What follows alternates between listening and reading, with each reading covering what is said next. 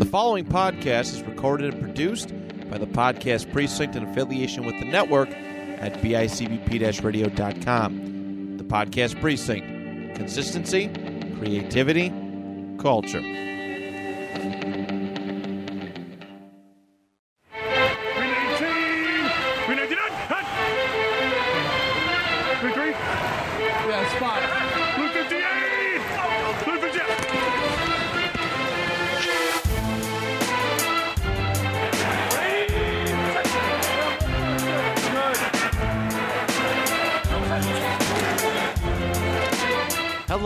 Everybody, and welcome to a brand new episode of the Two Point Conversation Football Talk for fans by fans right here on the network at bicbp radio.com.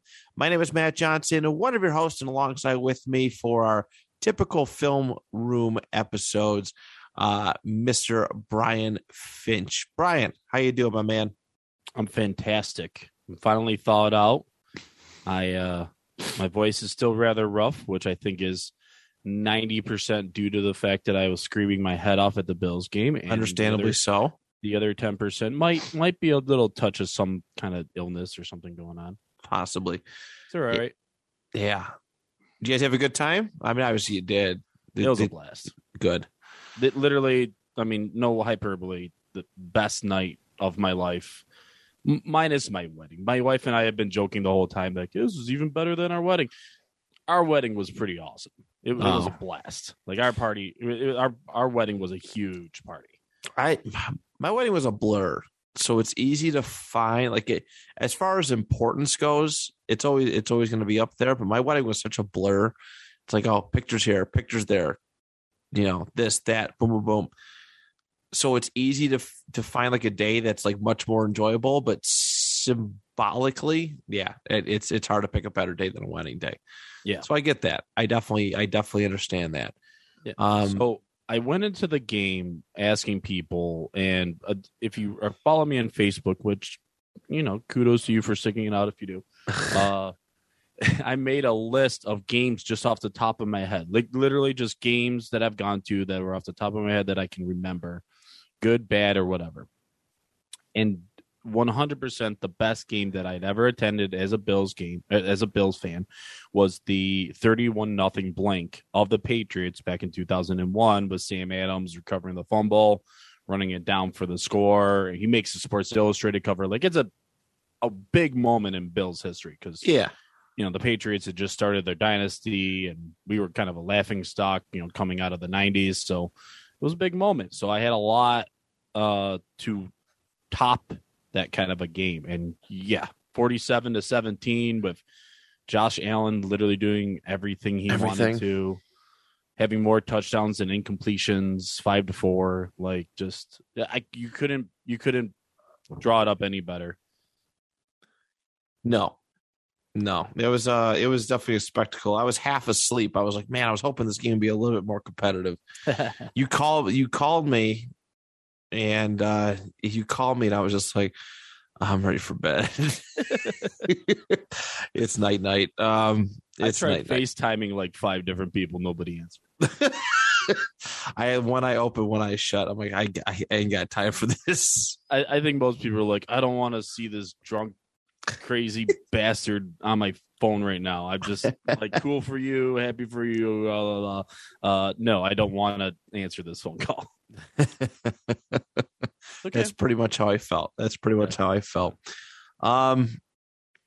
So yeah, so today we're we, normally we obviously we do the film room. Last week we had our awesome interview with JT O'Sullivan uh, from the QB school. We want to thank him once again for uh, giving us as much time as he did. I couldn't believe we got fifty something minutes out of him.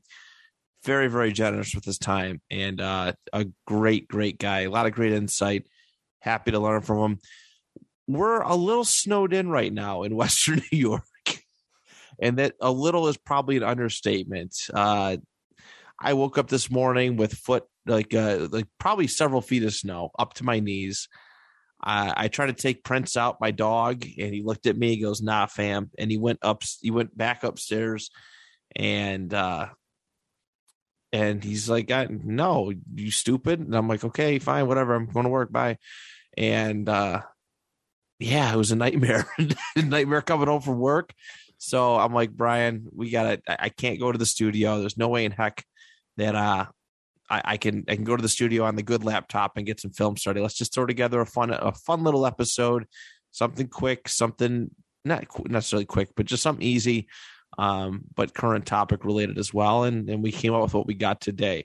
Yeah. So today, what we're gonna do, we're gonna just run through some of the skill positions. You know, our, our everybody's favorite uh, positions. Really, if you're a fantasy football player, these are the four most important positions in football uh, quarterback, running back, wide receiver, and tight end. And uh, just kind of go, just give our thoughts on a top five for each position, discuss it a little bit, and um, and why we put each one there.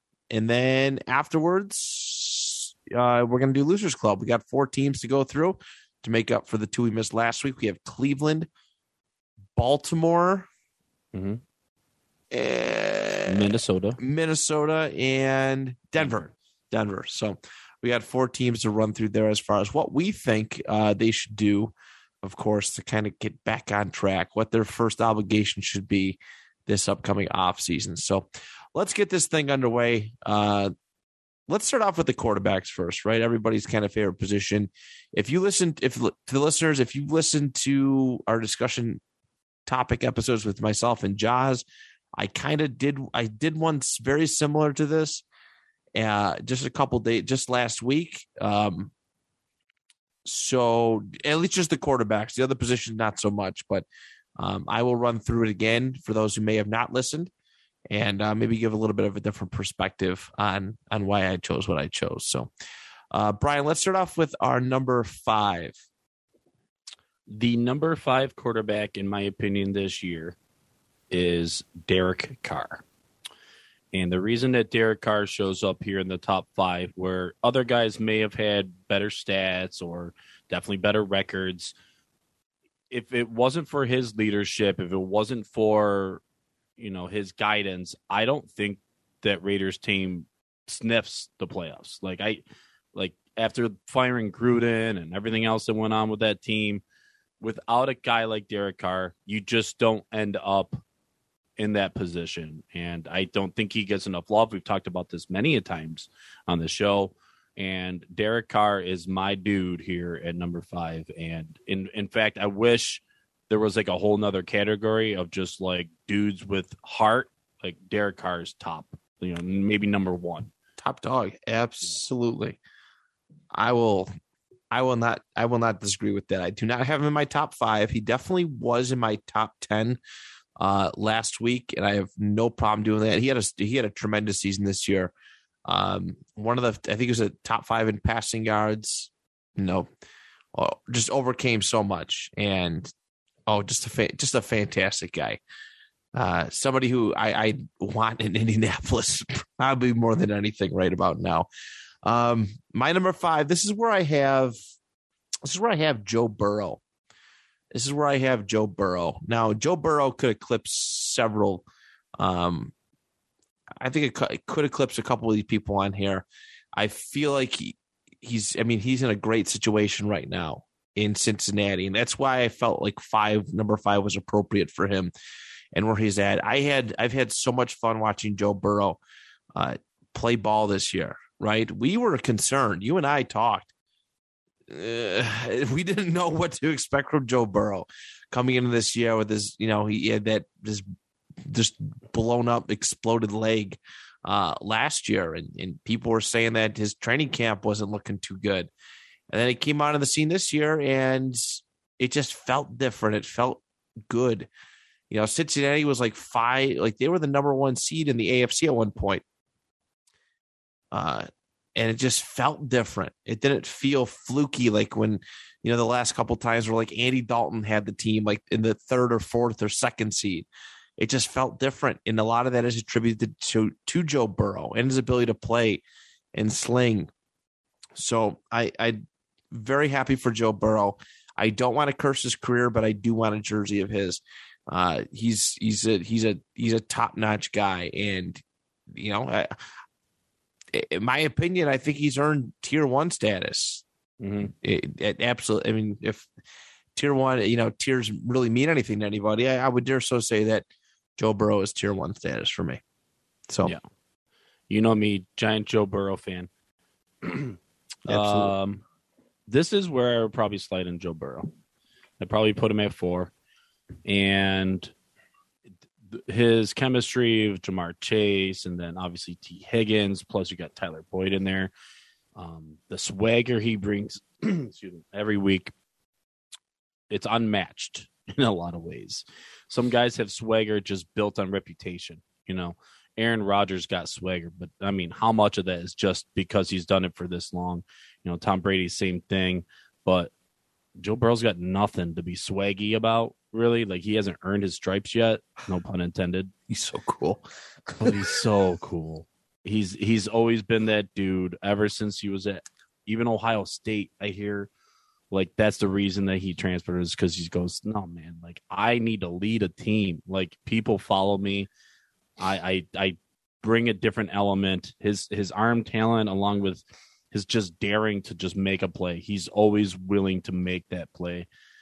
Very proud of where he's done already. Very proud of the Cincinnati Bengals, a franchise I can get behind as a Bills fan. You know, very similar paths our franchises have taken here, and Joe Burrow deserves to be a top five quarterback, recognized at least in the NFL. Absolutely. It honestly wouldn't surprise me if Cincinnati finds themselves in the AFC Championship game. It really wouldn't. They have a pretty favorable matchup against Tennessee this week. You know, Tennessee has been Tennessee has been resilient this year. A really, really, uh, you know, they, they've they've won in a lot of different ways, but my God, I I could really see Cincinnati getting past them. I really could. Yeah. Um, my number four is where I have Patrick Mahomes. All right. Probably people a little surprised about that. Mahomes took a, a slight dip for me this year. This is probably his most mistake heavy year um, that he's had. It's still a significant one. I don't want to take anything away from that. But, um, but you know, it, Mahomes can't be king every single year, right? Uh, he, he just a lot of dumb interceptions. You know, uh, I try to look past, uh, you know, and I thought uh, when it comes to Mahomes, uh, you know, I try to look past his dumb family and, and all that stuff. I cannot stand them. Brian and I have talked about it. I hate Jackson's face. he looks like the the the the office lady from Monsters Inc. Wazowski with the haircut and all that.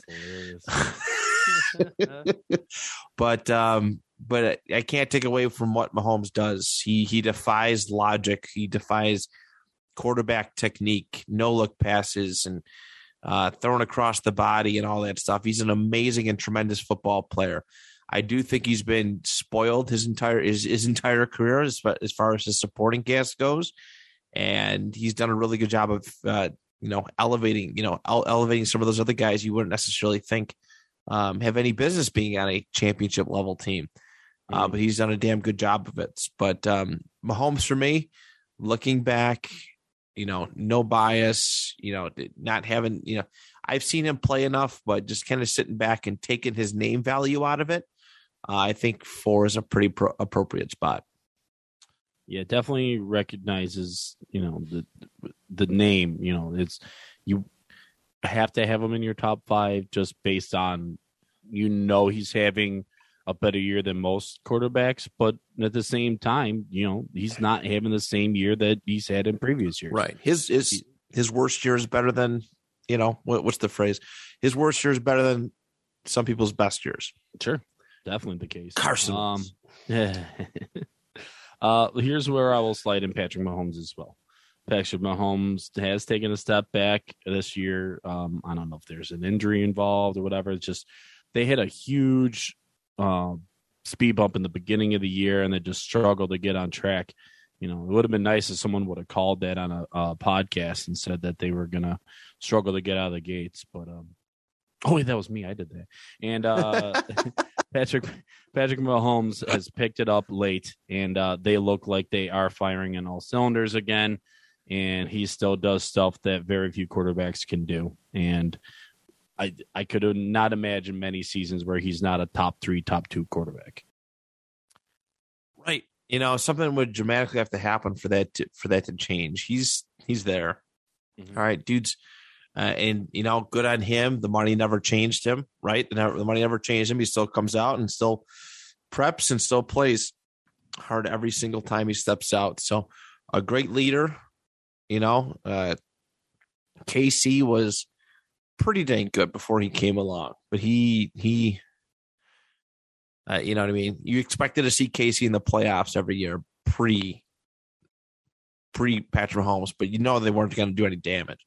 There was like a two or three year stretch where like like almost every they were getting bounced by like Pittsburgh. And then you know what I mean? Now they're they're AFC champion. It's like an AFC championship game at the worst. So that's that's how good they've gotten. Um number three is where I have Josh Allen. Number three is where I have Josh Allen. I thought a lot about this one. I'm like, man, how do I put him ahead of of Mahomes? How do I put him ahead of Burrow? And again, stepping back, looking at it from what it is, you know, what Josh Allen has done this year. He is the offense. All right, this is actually like this offense was was firing on uh, all cylinders this year for the most part, but man, Josh Allen had to do a lot on his own. This wasn't Stefon Diggs' best season. It wasn't Cole Beasley's best season. It wasn't Emmanuel Sanders' best season. It wasn't um well, it was probably Gabriel Davis, one of Gabriel Davis's better seasons.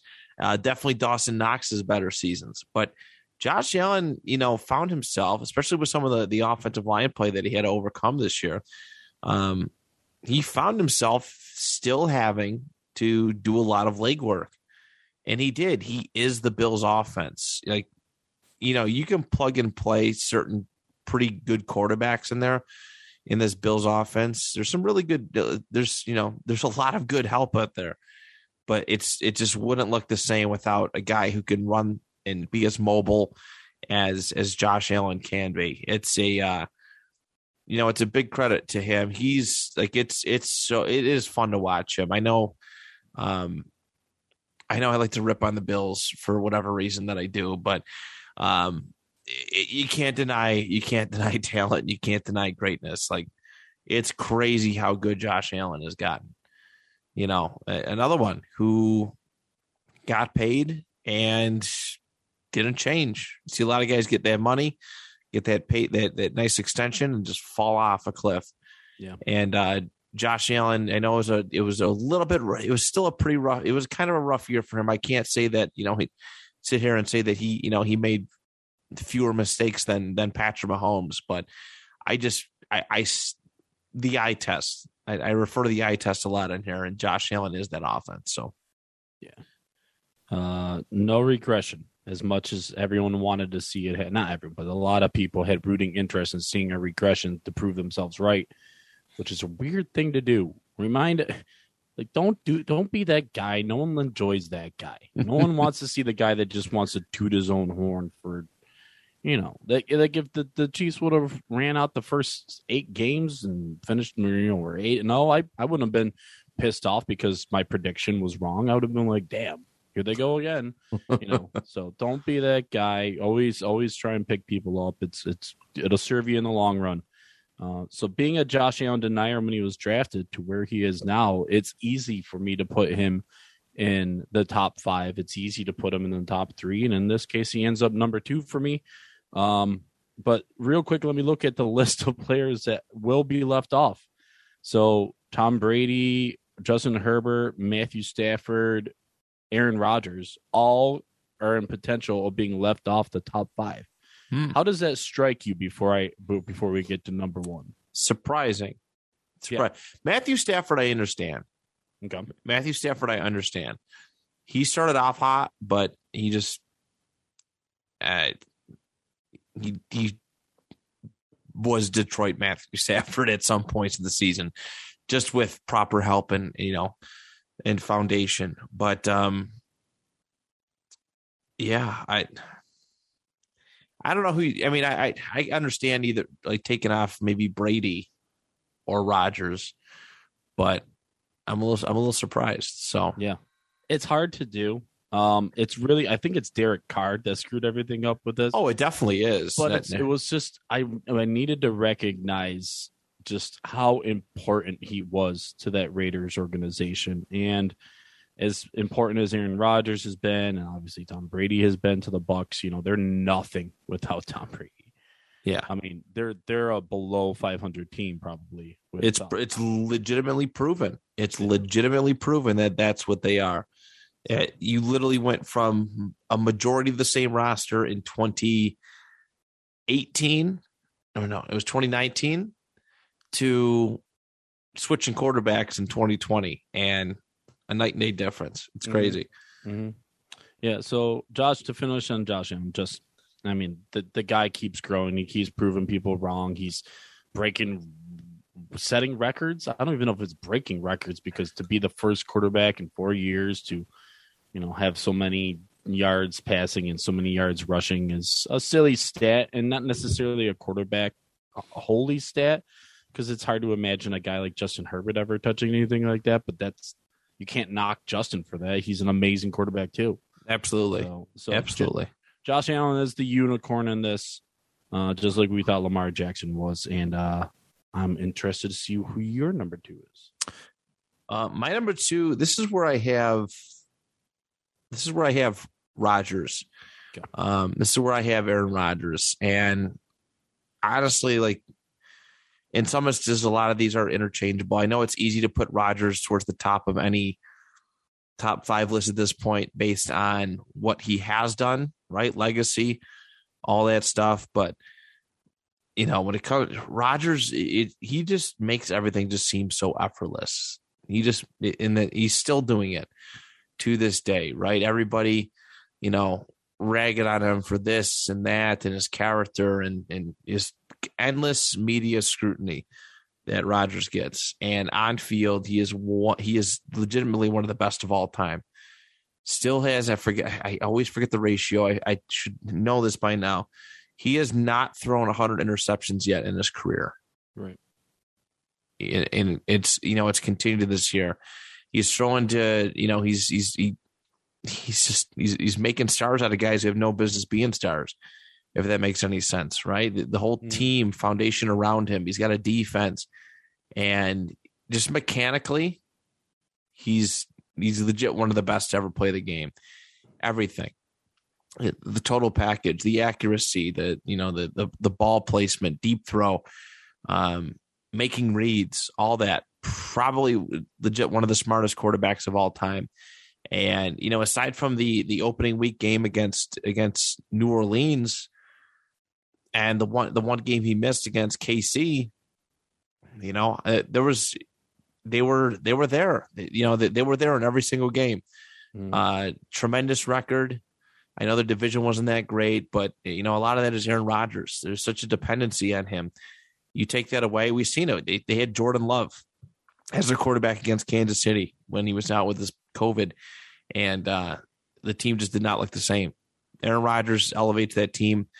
Um, I legitimately think that this, and I, I want to believe that this is their year as far as the NFC goes, um, and, and make going all the way.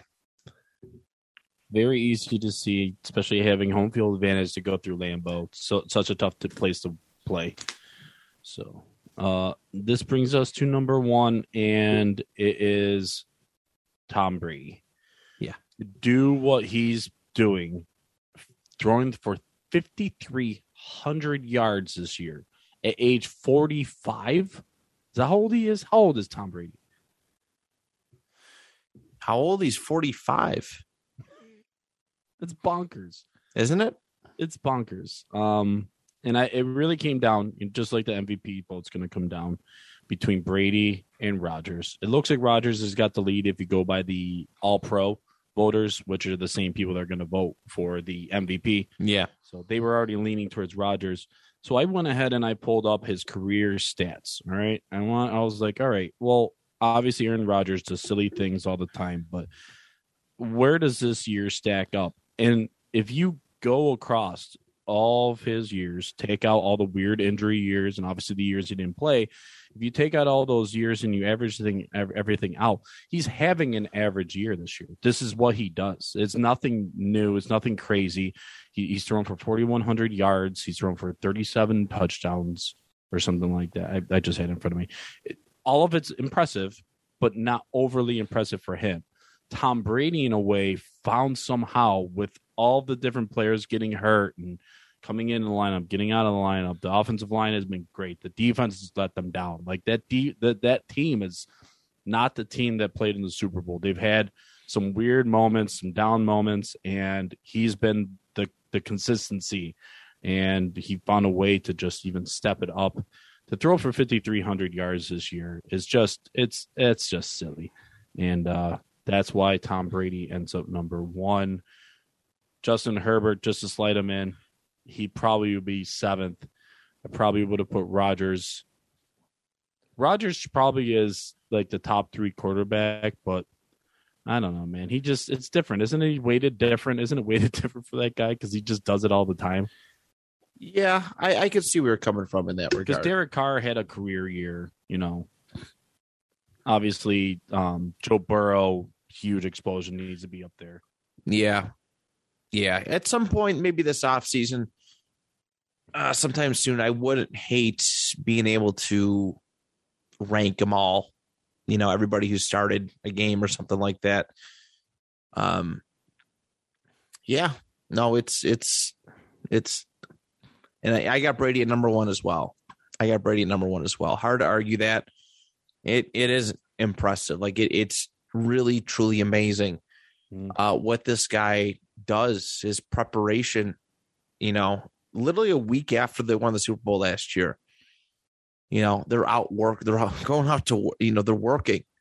How many guys do that? You don't, I mean, maybe you don't see it, but how many guys legitimately do that? They they go and win a Super Bowl, their season finishes up, and they're out getting ready for the next season, on to the next one. That's something that Tampa Bay football is not used to in the slightest. So I want to give them a lot of credit. I want I want to give Brady a lot of kudos. It is amazing. Like I legit can't believe that I lived to see him. You know, I I lived his entire career. These are like I mean, it's hard. Everybody likes, you know, Michael Jordan and you know, Michael Jordan an incredible athlete, always on, but you know, what Brady has done well into, you know, his 40s at this point he could legit be the passing. I think if he has another season, if Tampa signs him for another season, he could probably be their franchise record leader as well in passing yards. That's how bad their quarterback situation is. But as far as career passing yards leaders go, he would be pretty dang close. Passing touchdowns, all that stuff. Mm-hmm. So Brady de facto number one. All right, let's move on to running backs. I'll kick this one off. I got a unique one here. Again, I try not to go too much. I, I try not to go too much off stats and um, want to know, you know, see what these guys brought to their team. What did they do um, to really elevate their team? And my number five is probably a little bit of a shocker, a little bit of a surprise. He's not a big name guy at all, but I'm going to go.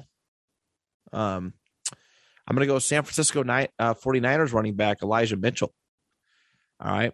49ers are really, really good at getting people to run the ball well. All right. They've lost a lot of talented guys over the years. There's probably been.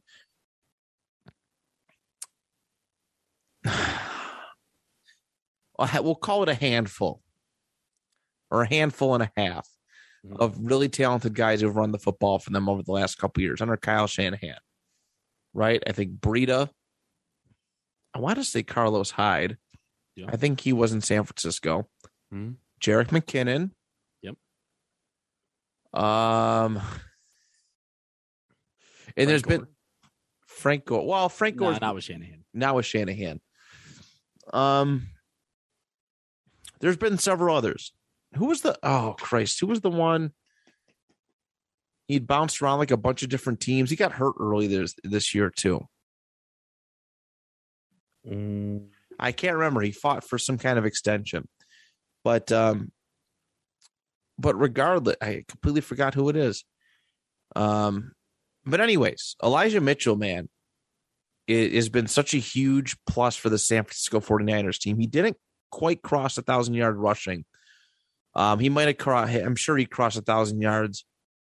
Um, I'm sure he crossed a thousand yards in total total offense. There's no doubt Yeah. about it. But Yeah. um, you know, just watching him play this past weekend against Dallas and what he was able to do. Right, San Francisco's got a decent, a pretty good offensive line, a decent one, and he's he's he's looking to lead out there, right? And we know that what Jimmy G is. We know what the quarterback situation is in San Francisco. That team isn't taking off unless a guy like Elijah Mitchell can step up and, and be that, be that running back, make defenses commit to the run. Elijah Mitchell was, in my opinion, a top five as far as value goes, as far as being a valuable running back. Elijah Mitchell is top five. Yeah. 963 rushing yards this year. Yeah, And that's and that's not being the starter all year. correct. I think he missed straight out missed two games. A couple other ones he had limited reps, but you know he was yeah he had some he had some serious yardage games, Yeah. several under or several over hundred yard rushing games. Yeah, he uh great offensive plan for a running back and uh but you also don't get to stay in the field if you don't take advantage and he did. He earned it. He kept that role and uh, he's a big reason why they're playing in the next weekend of playoff games. Yeah, no doubt. What do you got number five? Javonte Williams. Javonte Williams, mm. rookie running back out of Denver. Javonte proved to be an important, integral part of that Denver offense. As much as ups and downs that they've had, and as disappointing as that offense can be, even The only with- good part of their offense. well, and but we we all like to talk about it leading up to the year of you know they got Jerry Jeudy, they got Courtland Sutton, they got Noah Fant, they got Melvin Gordon, and then they drafted this kid Javonte Williams. You're like this offense should be something, and the only consistent piece was Javonte, and the biggest reason is he's first team all heart. That guy wants it more than you every play, every stinking play. He can contest catches. Like the dude's a legit wideout in that realm. You know, he's he can be a power back. He can be your scat back. He's he's every running back role rolled into one, and he's only scratching the surface. If they ever could get any sort of competent passing game, I think that dude could be, you know, up there with the top three, top four running backs in the league. And in this case, he is uh he's top five. And he he had some of my favorite highlights of the year. Yeah, he ripped off a couple big time runs, and once he becomes the featured back, you know that that's he's gonna be that like he's gonna be that guy. He had a you know a year similar to I think like when Jonathan Taylor was a rookie. They wanted to bring him in slowly.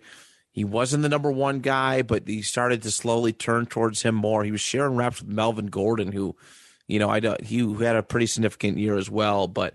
Um, you know, Javonte Williams is going to be scary good and a much needed asset to to Denver. You know, going forward, that team has no offensive identity, but Javonte Williams is a, is a is like the one standout thing. I don't care for their passing game. I don't care for their receivers. I think, uh, you know, we, we've we've did done some film study. We did a, a, a you know, we did film. We we caught Courtland Sutton running lazy routes, and he just somehow got this massive extension. But like Javonte Williams is that guy. As long as he stays upright, Denver's got themselves a stud for the next, you know, at, at least five years. Yeah, Javonte finished 903. Melvin Gordon, his teammate, 918. They almost had two 1,000 yard backs. So just sprinkle in just a little bit of competent quarterback play, and who knows? How about this? Take Derek Carr and plop him into Denver, and Oh man, we're probably talking about Denver being in the playoffs. probably, probably most likely. Um, number four. I just realized I got three AFC North running backs. Number four, I'm going to put Najee. Najee Harris, as far as value goes. Listen, Pittsburgh game, Pittsburgh's run game was nothing to to to to to be not overall run game. It was nothing to be like boisterously proud about. They ranked low in a lot of those categories, but it was just because it was just Najee, right? You know, a couple other guys, maybe like I don't know if they have Benny Snell or whoever, but you know, Najee was good, man.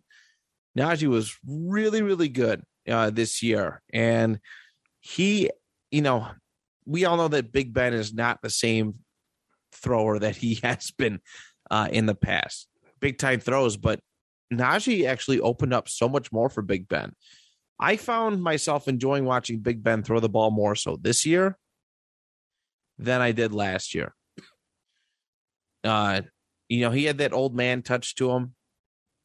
His accuracy was not terrible, but you know, enough about Big Ben. It's it was about Najee, man. He hit Najee. Najee was a a receiving type running back, right? A receiving based running back.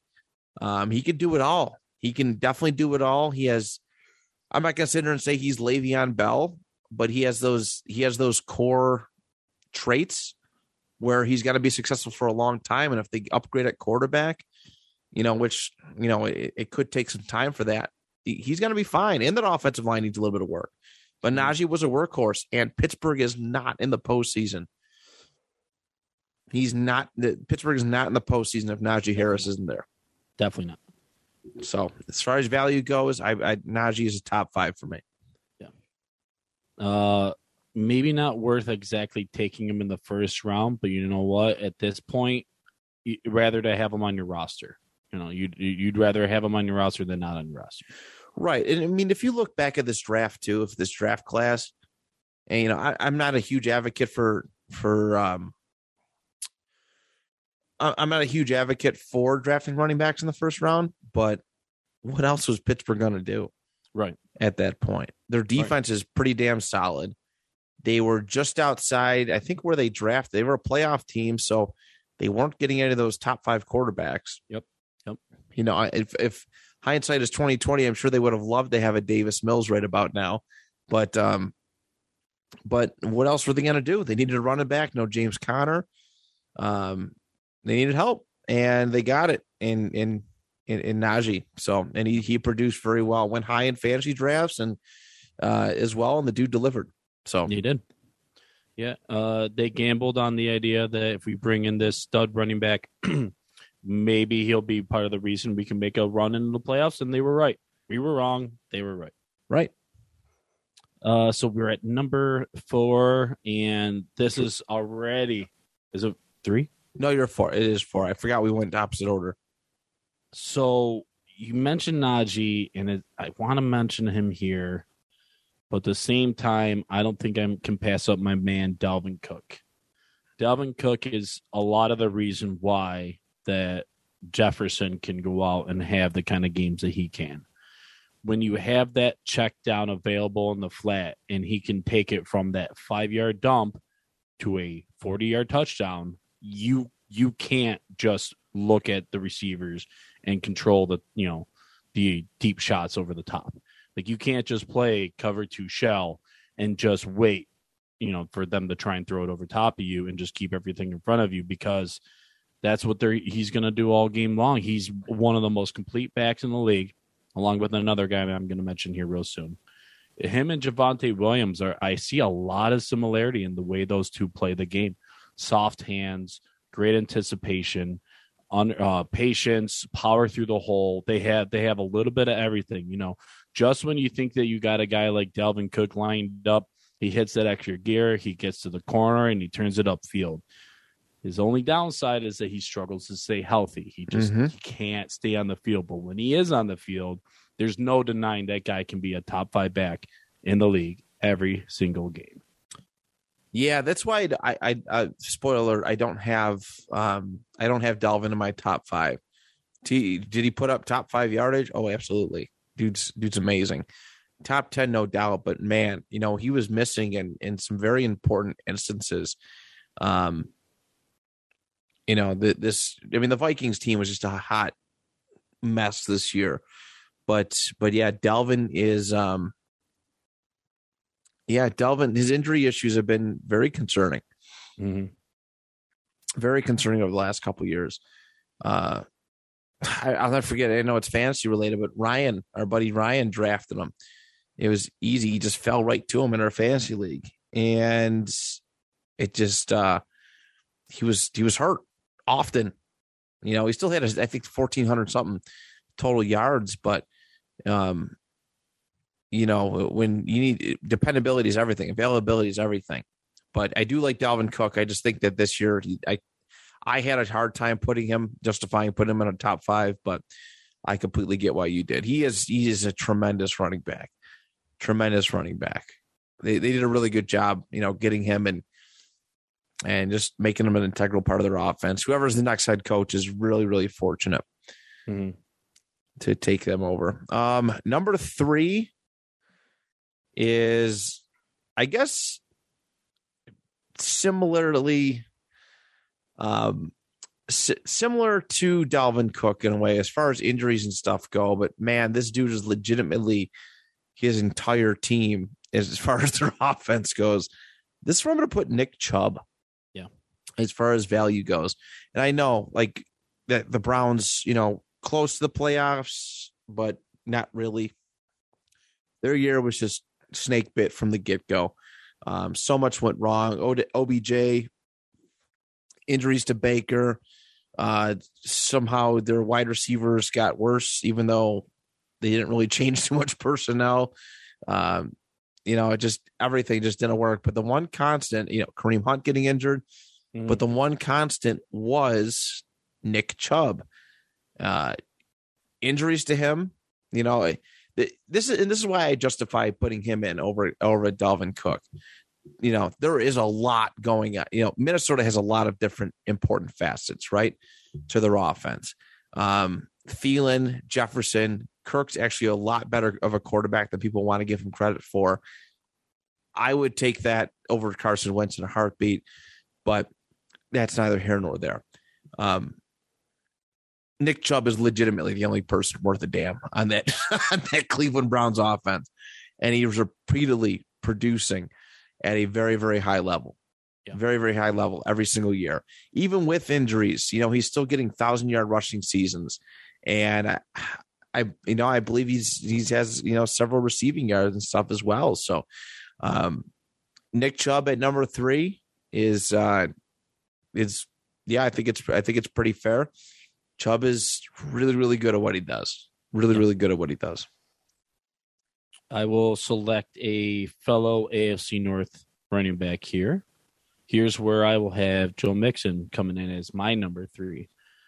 As big as Joe Burrow's year was, uh, I think we can all admit that he doesn't have as easy of a time if it's not because of Joe Mixon finally reaching his potential, finally hitting that ceiling that we all knew he had, that real game breaker just as much as everyone's talking about Ja'Marr Chase or Tee Higgins or whatever.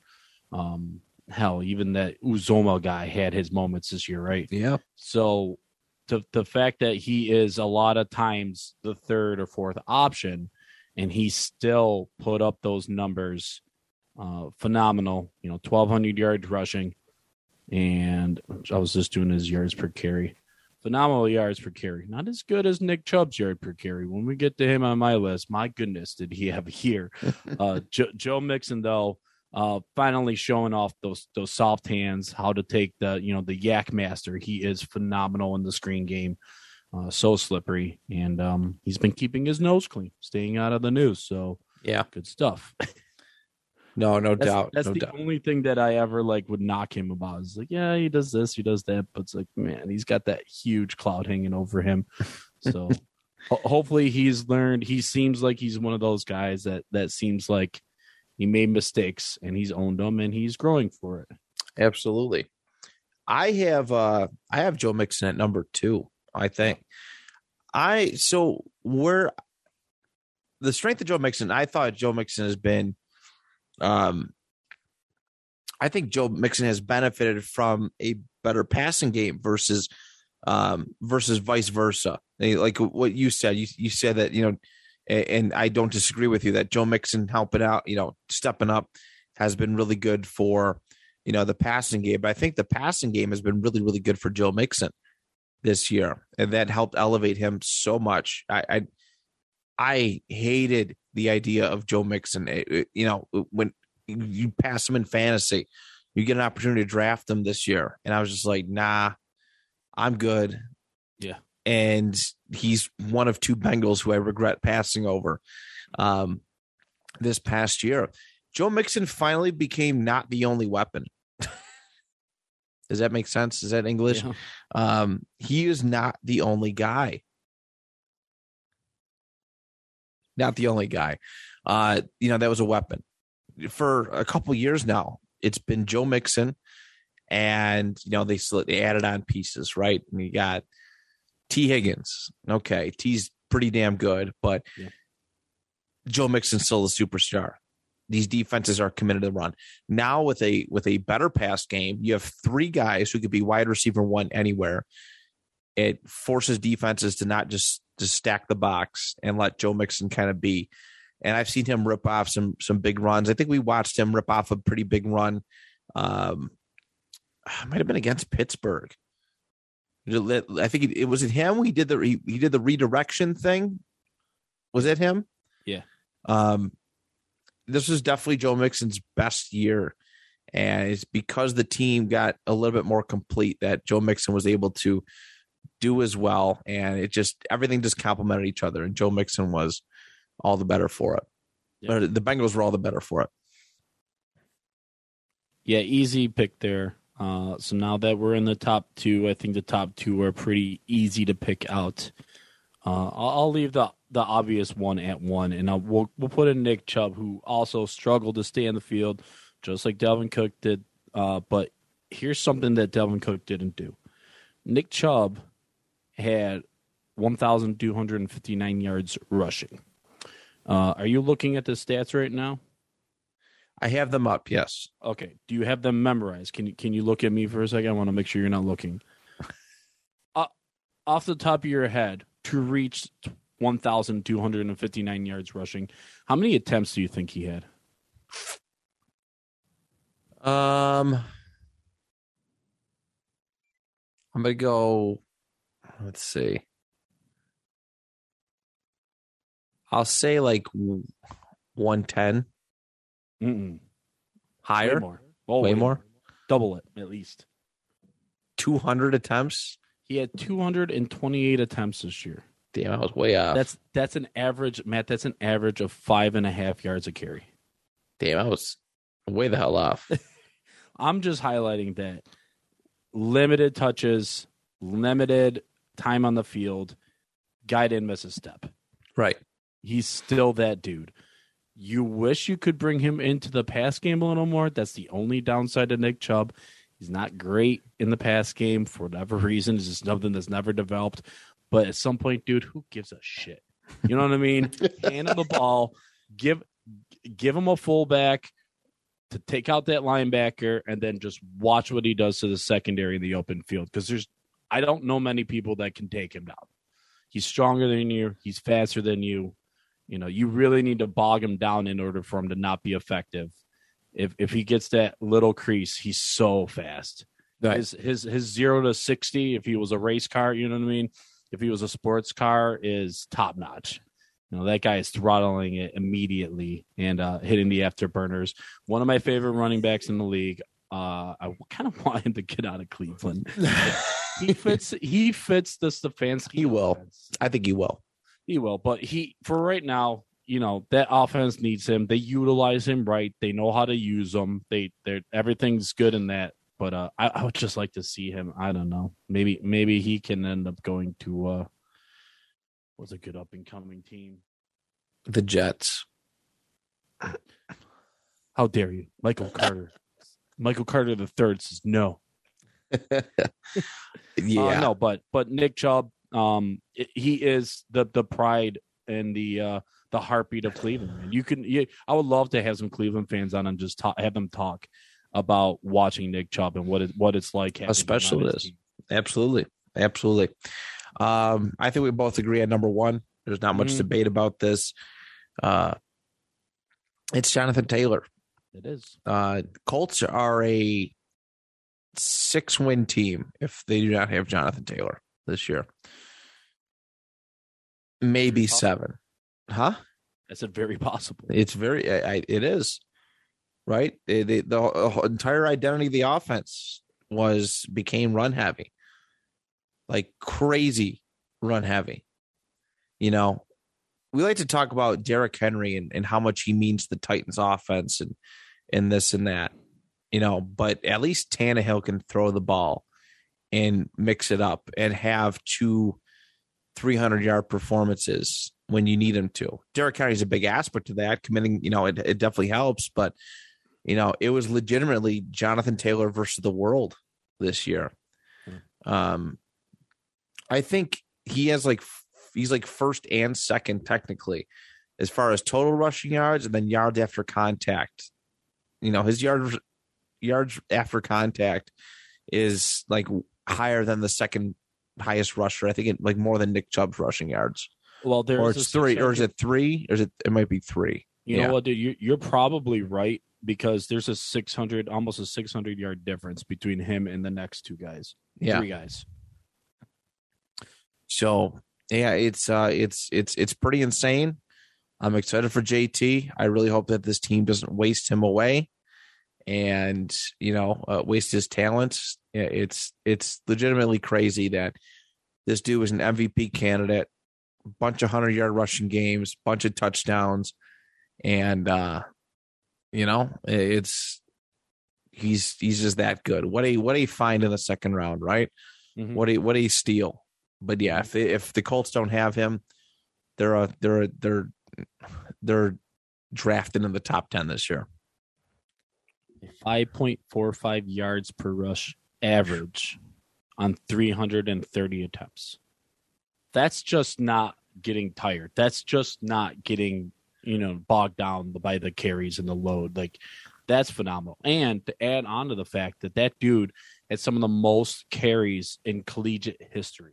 Right? It wasn't like he went to a school where there was a lot of passing. He went to Wisconsin where that's all they do is slam the ball. And he was that guy. He was the he was the wrecking ball they would throw at defenses. And he doesn't seem to be bogged down by that. He's not bogged down by underperforming passing offense. You know, the the lack of weapons in the passing game didn't even it didn't matter if you knew he was coming it didn't because once he gets that little bit of crease, his stiff arm's phenomenal. His I, I love when he high, when he gets the high step going a little bit through the hole. Oh yeah. And, and people are trying to dive at his legs and stuff, and he's just like stepping right through it like you're not even there. I mean, it's you know who he reminds me of with being a little bit bigger.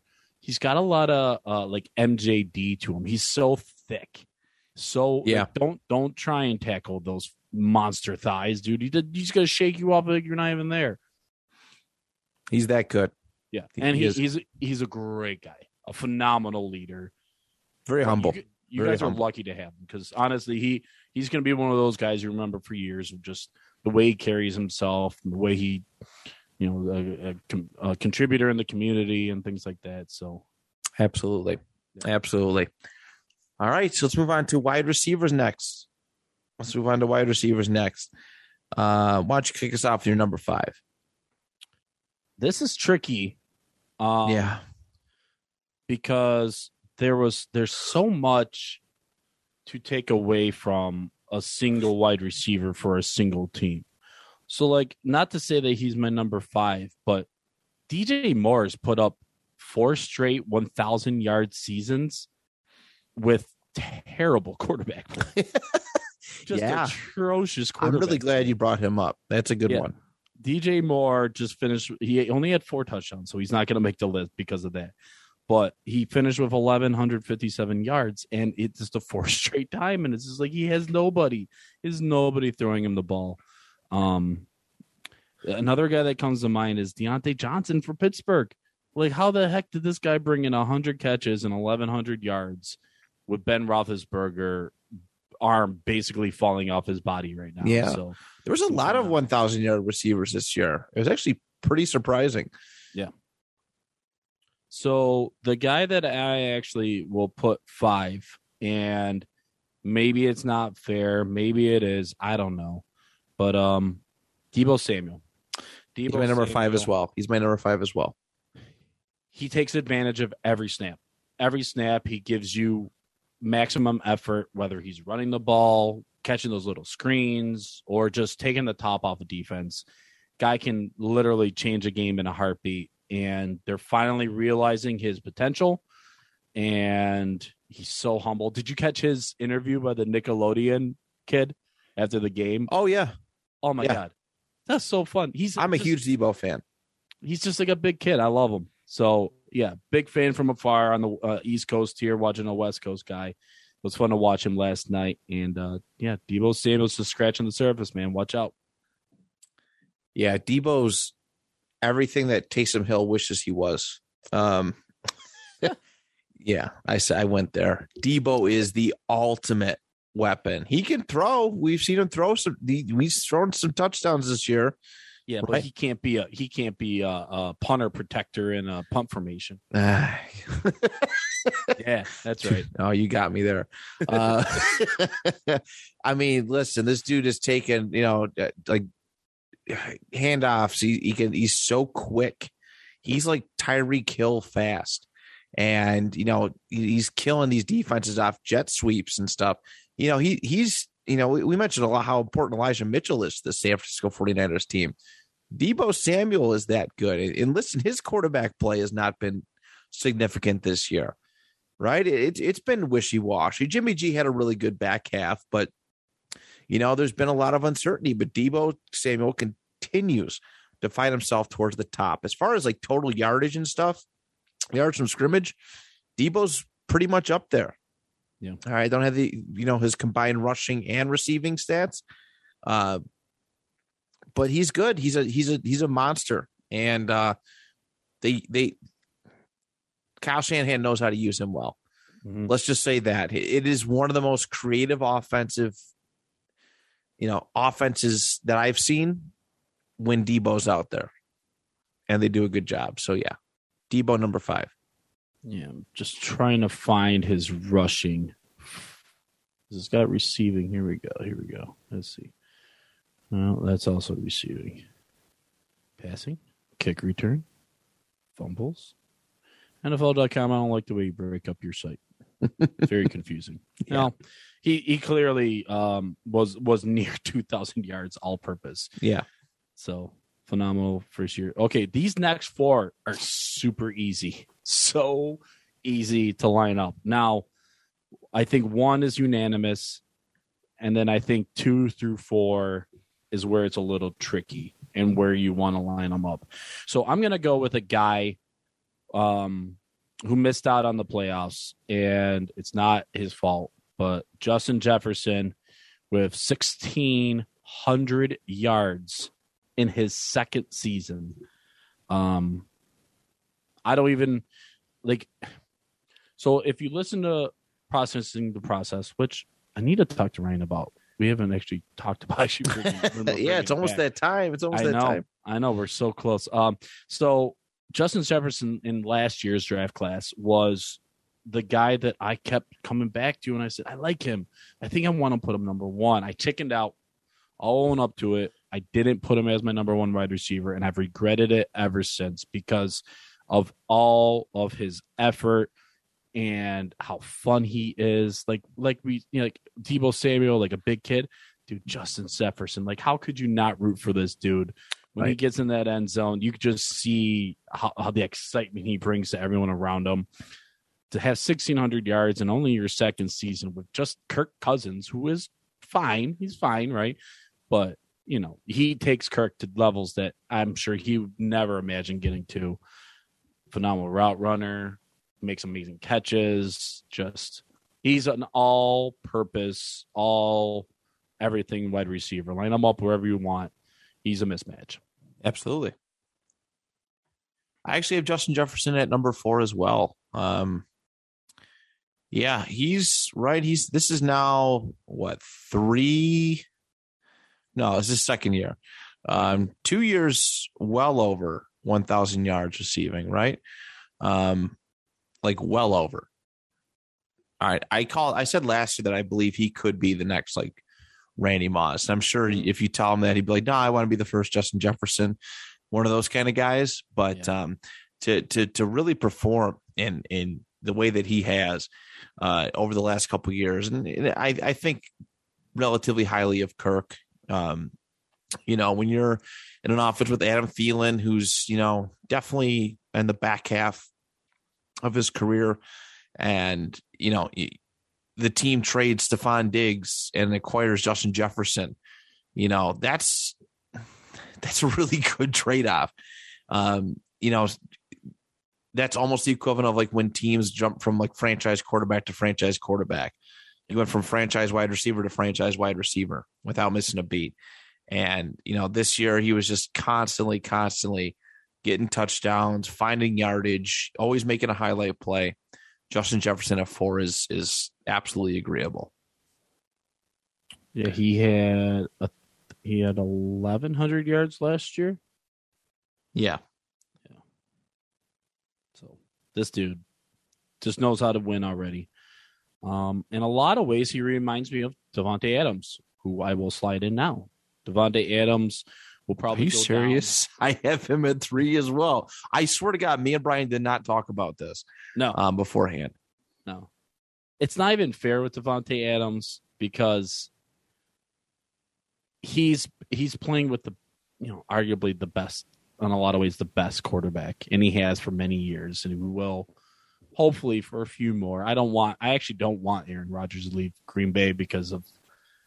I don't. I don't think Jordan Love's any good, but No, he's okay. He's okay. But Davante Adams, um, he just brings a level of professionalism and attention to detail that is so hard to find. The consistency, season in, season out, game in, game out, down in, down out. The guy gives you a hundred percent every time, and he is a lot of ways the epitome of what it's like to be a Packer because it wasn't like he was a big name coming out of college.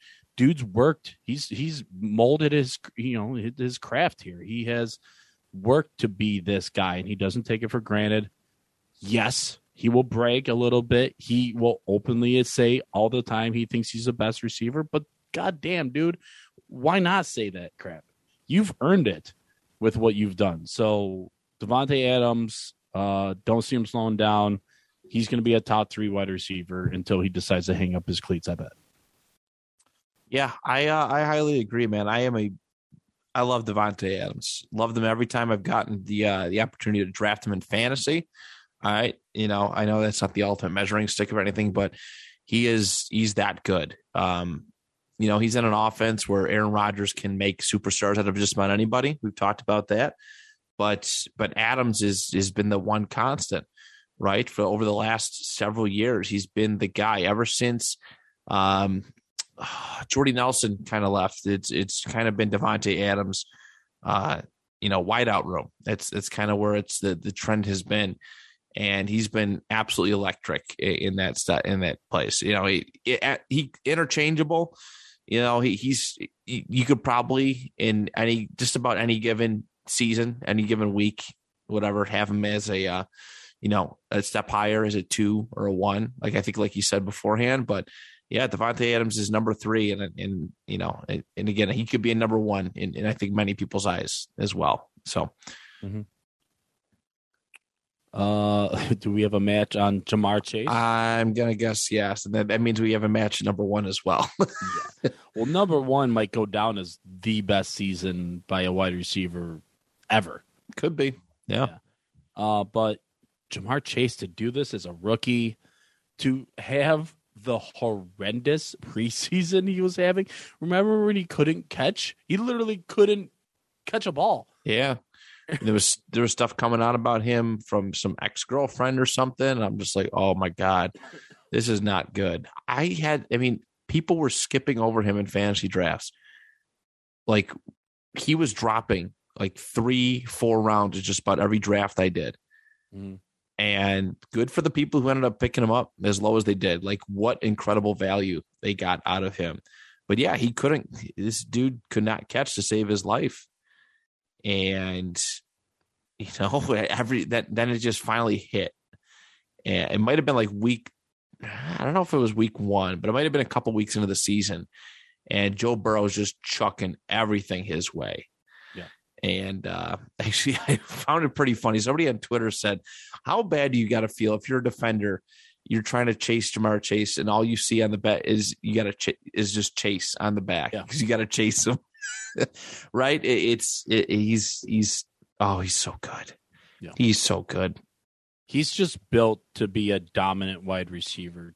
His stride and how quick his feet are, he can throttle up, throttle down just as well as anyone in the league, and that's why he gets the separation he does. People talked about um, a big knock on him coming out in the draft was that he benefited a lot of playing in such a dominant team, Right. and that's why he was able to have the success in college. And a lot of people looked at his film and said, "Well, he struggles to get off the line. He's not very physical." And it's like, yeah, but if you've got the feet, like Stefon Diggs, right? Not physical. You look at him; he's not a big guy, very slight. He doesn't struggle to get off the line. Julian Edelman, Julian Edelman, obviously a slot guy, so a little different, but still very small. Never struggled to get off the line. There's things you can do at the line of scrimmage as a wide receiver to set yourself up for success, and it's attention to detail, and it's it's understanding your opponent. And Ja'Marr Chase apparently is one of those dudes who can exploit the smallest little deficiencies in a in a defender, and he takes advantage, and he can take the top off in a blink of an eye. It's just a different speed. Once once he gets to that second level, and he just sees a safety to beat, it's it's game over. Yeah. And it, and it's really the, it's if it wasn't for the deep ball, we can all admit that he wouldn't have had the year that he had. I mean, I'm I'm gonna look at really plus 40 yards. He had eight catches of over 40 yards. Deebo Samuel had nine catches of over 40 yards. You know, Davante Adams and Justin Jefferson had four and five. So as a rookie out of nowhere after having a crap preseason, everyone doubting you and made the wrong pick. We should have taken a tackle. What are we doing? Joe Burrows is going to be. How is he going to complete a pass from his back? You know that we said that we we talked about that leading up to the draft of like I can't take a wide out. I need to make sure my quarterback's on his feet. I watched Yeah. him break a leg. Penei Sewell. That's what we all we all called, and Yeah. we sat there when it, when you and Matt. I sat there uh, live on Facebook, like what? But it made sense. Obviously, they they knew what they were talking about. So Yes, they Um, they win. We lose. yes, hundred percent.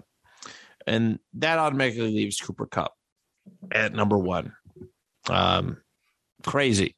This dude has been, you know, he's been pretty dependable over the the you know the last several years, right? But nothing to this extent. You know, the Rams at, time of recording, the Rams play tonight. They play Arizona, and their season could end. You know, it's possible that their season ends uh, in the wild card round. But the biggest thing, um, you know, take away from it is, you know, what kind of impact that Matthew Stafford had on Cooper Kupp's career. What a connection. You know, you don't get too many connections that um that just happen like that. Like some of these have to grow like from start to finish, or you know I mean? Everybody kind of grows into their number one. Like Matthew Stafford had Calvin Johnson, right? And Matthew Stafford had, you know, Golden Tate was, you know, that was one of his better seasons was with the Detroit Lions and Marvin Jones and all these guys. But man, to just get flung into a situation 11 or 12 years into the league at this point and make a connection like that with somebody that, you know, it that just just just happened, right? There was a very limited growing period. It was training camp and then boom, it just happened. Is you know, it speaks volumes to what Matthew Stafford brings to a team. Um, it speaks volumes to the kind of player that Cooper Kupp is, that he could handle the workload too. You see a lot of guys who can't handle that workload. I have never, ever, until this year, viewed Cooper Kupp as a wide receiver one. All right. Talented guy, no doubt about it. But, you know, I'd always, the Rams are, it's, it's so weird with the Rams too you know, their wide receiver. A couple years ago, like Brandin Cooks was their one, and then Robert Woods and Cooper Kupp. But I always kind of viewed Woods as like their number one. So when Mhm. when he started taking off in stats and stuff, and and Stafford was just hitting them for everything, uh, pretty crazy. Happy for him, absolutely am. And uh, you know, he's he's, you know, I hope he has more seasons like that. I really do. Yeah. So obviously, I haven't seen one. We've already said that, but let's just look at how impressive it was. He's number one in receptions. He's number one in receiving yards. He's number one in touchdowns. He's tied for uh 40 plus yard catches with nine with Deebo. He had no one had more 20 plus yard receptions than him. He had 30. And the biggest stat of all of them, he was targeted 191 times. So out of 191 times, he caught that ball 145. That's 75% of the time that Matthew Stafford tried to complete a pass to Cooper Kupp and ended in a completion. And that's happening when you know it's going to him anyways. Right. It's, it's, Yeah, there's not a damn thing. you- Robert Woods is gone. Like it didn't stop. Even after Robert Woods is out for the year, it didn't stop. right. We we did a we did some film study with him or on him uh just a couple weeks ago, and they left him wide open. they were playing like zone coverage against him. Mhm. And it's like, what are you doing? How? Yeah. How do you allow this to happen? But that speaks to how good of a route runner he is.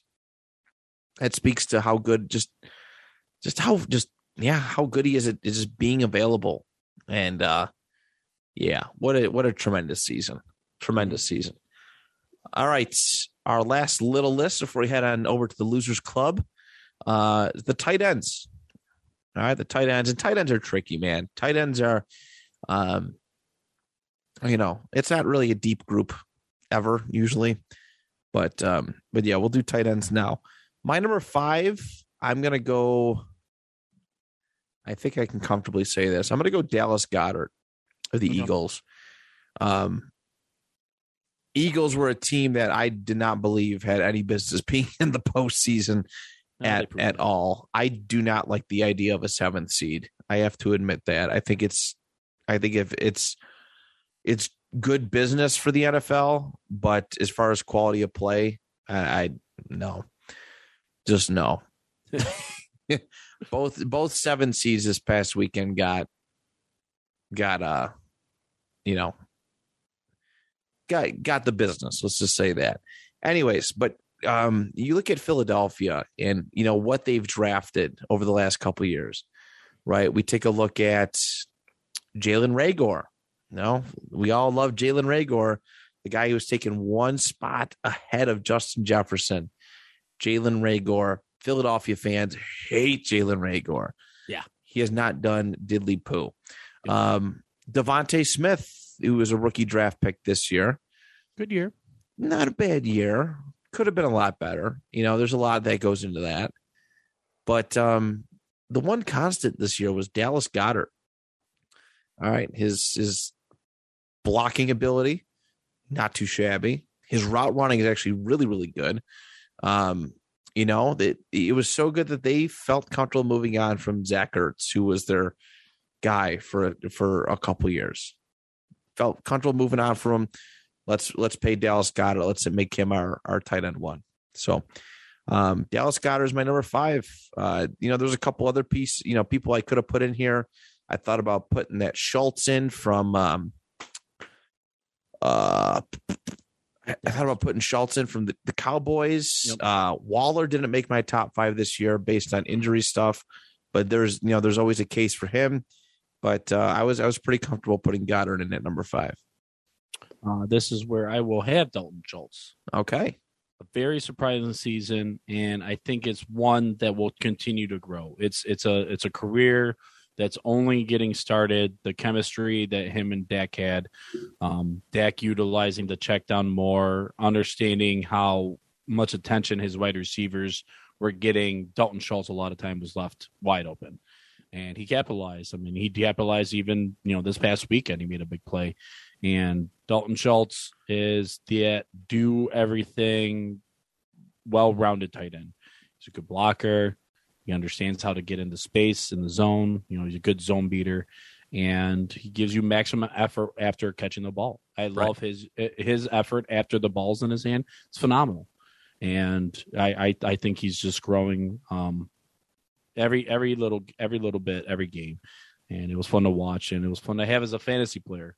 I'm one of those guys that doesn't ever try and draft a, a, a high tight end because I struggle with that. Maybe I should do it more often. But Dalton Schultz ended up being my guy in a couple of leagues, and he's uh you know scratching that surface. Definitely earned top five, and uh especially in a down year for tight ends. It was a way down year for tight ends.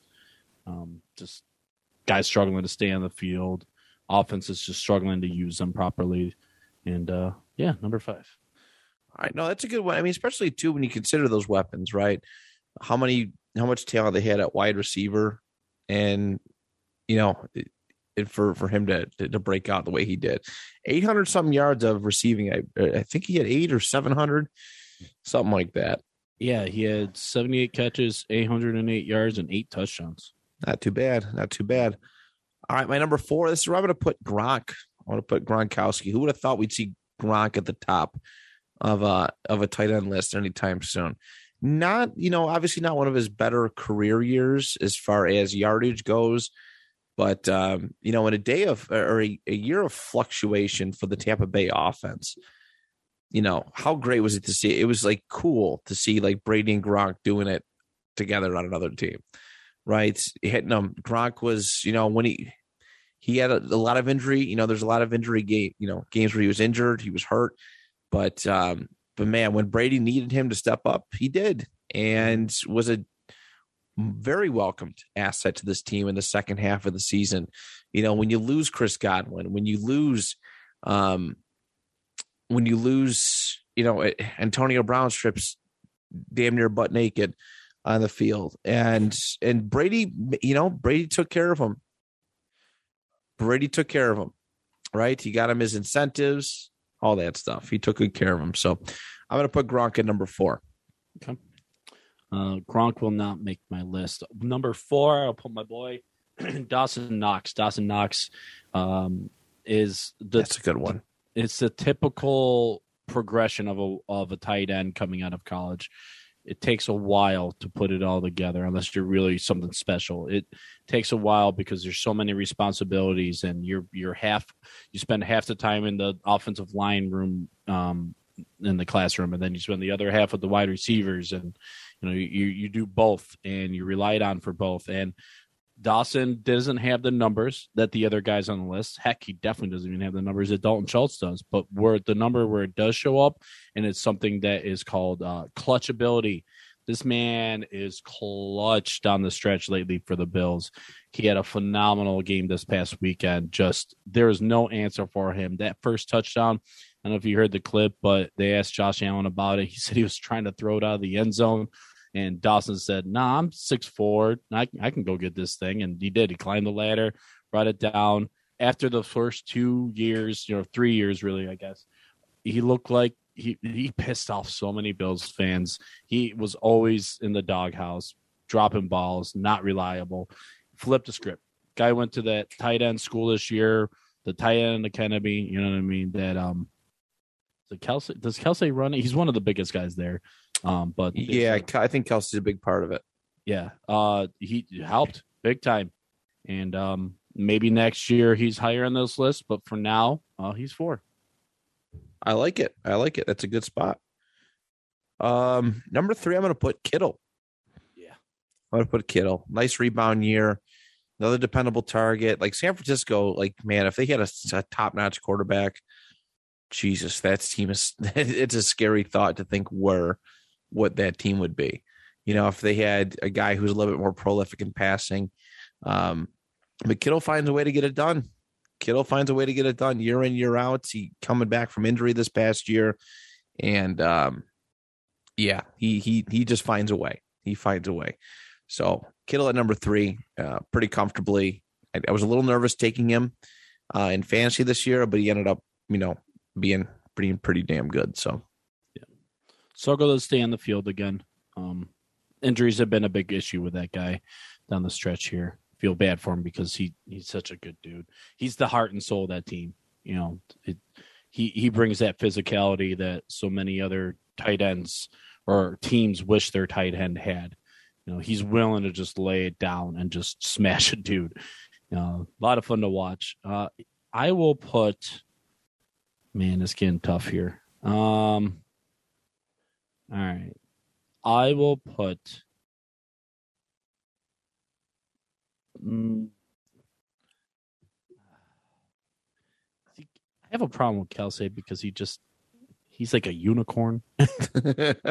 You know what I mean? I get There's- it. There's no tight ends like him.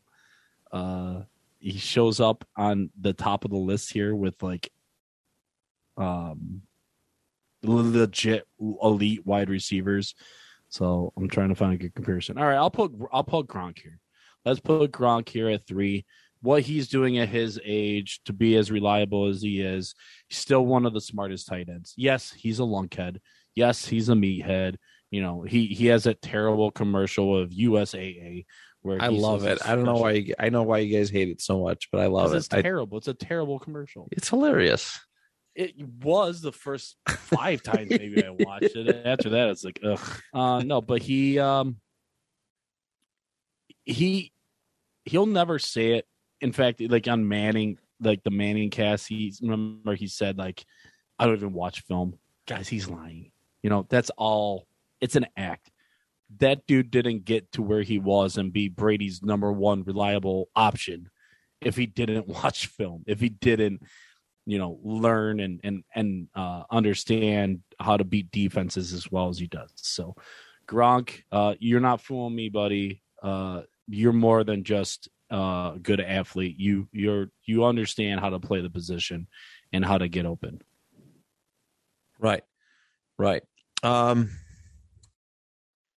Yeah. Oh, I'm glad. I'm glad you ended up having I'm glad you ended up having Gronk on your list eventually. Yeah, he's he's he's yeah, he's good. I was looking Um, at Pat Freiermuth, but I just I thought about Freiermuth. I couldn't pull the trigger. No, it, it was tough. It was tough. Maybe next year. Maybe next year. Um, number two is where I'm going to put Kelce.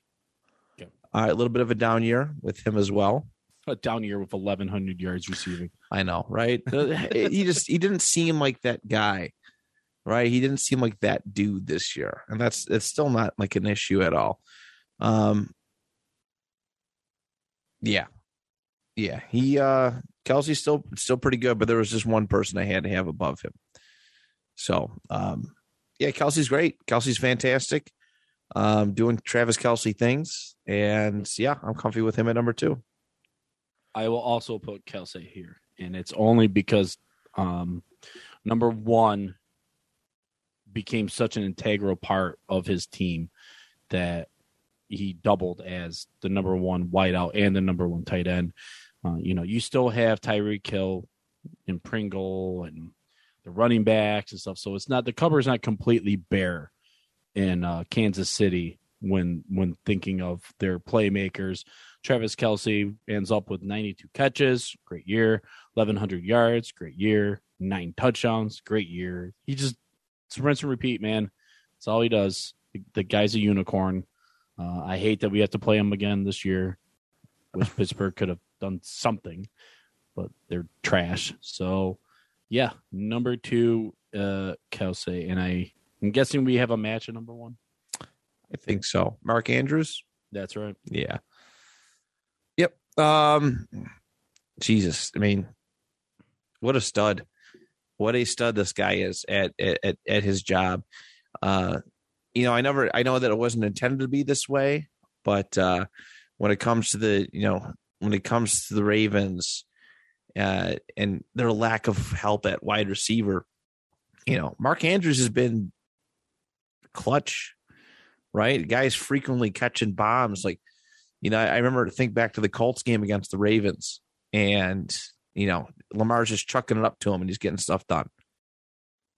Just getting stuff done. So, uh, Andrews is really, really good. Big vertical threat, and uh, got some. He's got some speed to him. Good route runner, not too shabby as well in the in the blocking game. I I literally I really like what Andrews brings to the table, man, and uh, he's he's special. He's he's definitely the most consistent piece here and and that in that Ravens offense where their wide receiver game is so underwhelming. Their passing game is so underwhelming. Andrews is frequently uh put up numbers. Yes. You everything you said, I will double stamp and say all of those things. And then I will add on that losing wide receivers, losing running backs, losing your quarterback down the stretch, Mark Andrews was still that dude. And I remember I think it was a Pittsburgh game. Um they couldn't they could not stop him. I remember one time they were literally were bracketing him, double teaming him, sending two guys on him and he was just going up and beating both guys. Yeah. and it didn't matter. It didn't matter. So he ends up with 107 yard or 107 catches, 1300 yards, nine touchdowns. Phenomenal year. And then add on the fact that the guy was targeted 154 times and then it's brought in, you know, 107. That's almost 70% completion when targeting Mark Andrews with nothing else around him. You know, they have n- no real passing offense without him. And in a lot of ways, he was an MVP candidate in that way, just like Jonathan Taylor would be for the Colts. I Mark think so. Andrews, yeah, Mark Andrews was the MVP of the Ravens, especially their offense. Yeah, I, I would definitely, I would definitely have to agree with that. But um, there it is, everybody. There's our lists. All right, we got a little list underway. Let's uh let's get some loser club underway. How about it? Who we starting off with? We'll we'll start uh higher up. Uh, we'll go from worst to best, if you want to call them best. So we'll start with Denver. Denver's Denver's the first team we'll Oh. Jesus Christ! They finished seven and ten on the year. Um, not a good year at all. Their No, their coach gets fired. Their uh, GM gets fired. Right, like they have to restock everything, yeah. and that's okay because Did I their GM get fired? I thought I thought so. You might be right. Now I have to go to my notes from last week. I thought they just hired a GM because Elway was kind of like the the self appointed GM. Um, I can't recall. Head coach and GM. No, that was for the Vikings, Broncos. Just head coach. You're right. You're right. My bad. Nice save. Nice save. Vic Fangio out. Uh, not his fault. None of this is his fault. He punted in a horrible situation, but I don't think that was going to save him anyways. You know, to to punt uh, with with uh, what five yards to go, and you're at midfield in a game that doesn't matter, but at the same time would be nice if you won your last game of the year, at least try to. And he was not about it. So he gets tossed, and he was a defensive minded coach. And in my opinion, Matt, um, I think you'll probably agree with me. Uh, defense was good, right? They had a good defense. Defense was fine. Yeah, defense Yeah. was not an issue at all. Yeah. They might have ranked out top ten, uh, but they, I there was never really any a worry or concern for me on the defensive side. Mhm. Uh, yeah, their offense needs hella help. I I don't know. I mean, how could this team not figure it out since since Manning? Like nobody can't draft a quarterback to save their life. Can't sign a free agent quarterback to save their life. Can't make a trade to save their life. Uh, Jesus, I mean, yeah, uh, they have some pieces, man. They do have some like really good pieces. We talked about Javonte Williams, uh, you know, before, and Melvin Gordon, who's having a rebound. And, and, you know, some of these wide receivers, I don't care for Courtland Sutton, but I think Jerry Jeudy, when healthy, might be all right. I'm a little over him, but uh but yeah, I, I they need a quarterback and they need somebody like the they can't float around with the Case Keenums and Teddy Bridgewaters of the world anymore. They have to go and get somebody, and they haven't had. They really haven't had anybody. It's been Elway, it was in Peyton, and some guys in between. Jake Plummer, Jake Cutler, uh, you know those guys just in between, and you you, you can't win games like Tim Tebow. You can't win games like that. You can't win games like that.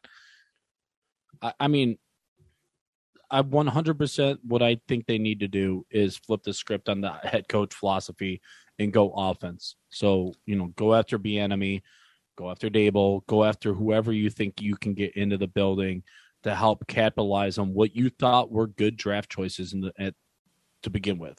I don't think the reason that these guys aren't succeeding on the football field is due to a lack of talent on an individual basis. I just think it's a lack of cohesion.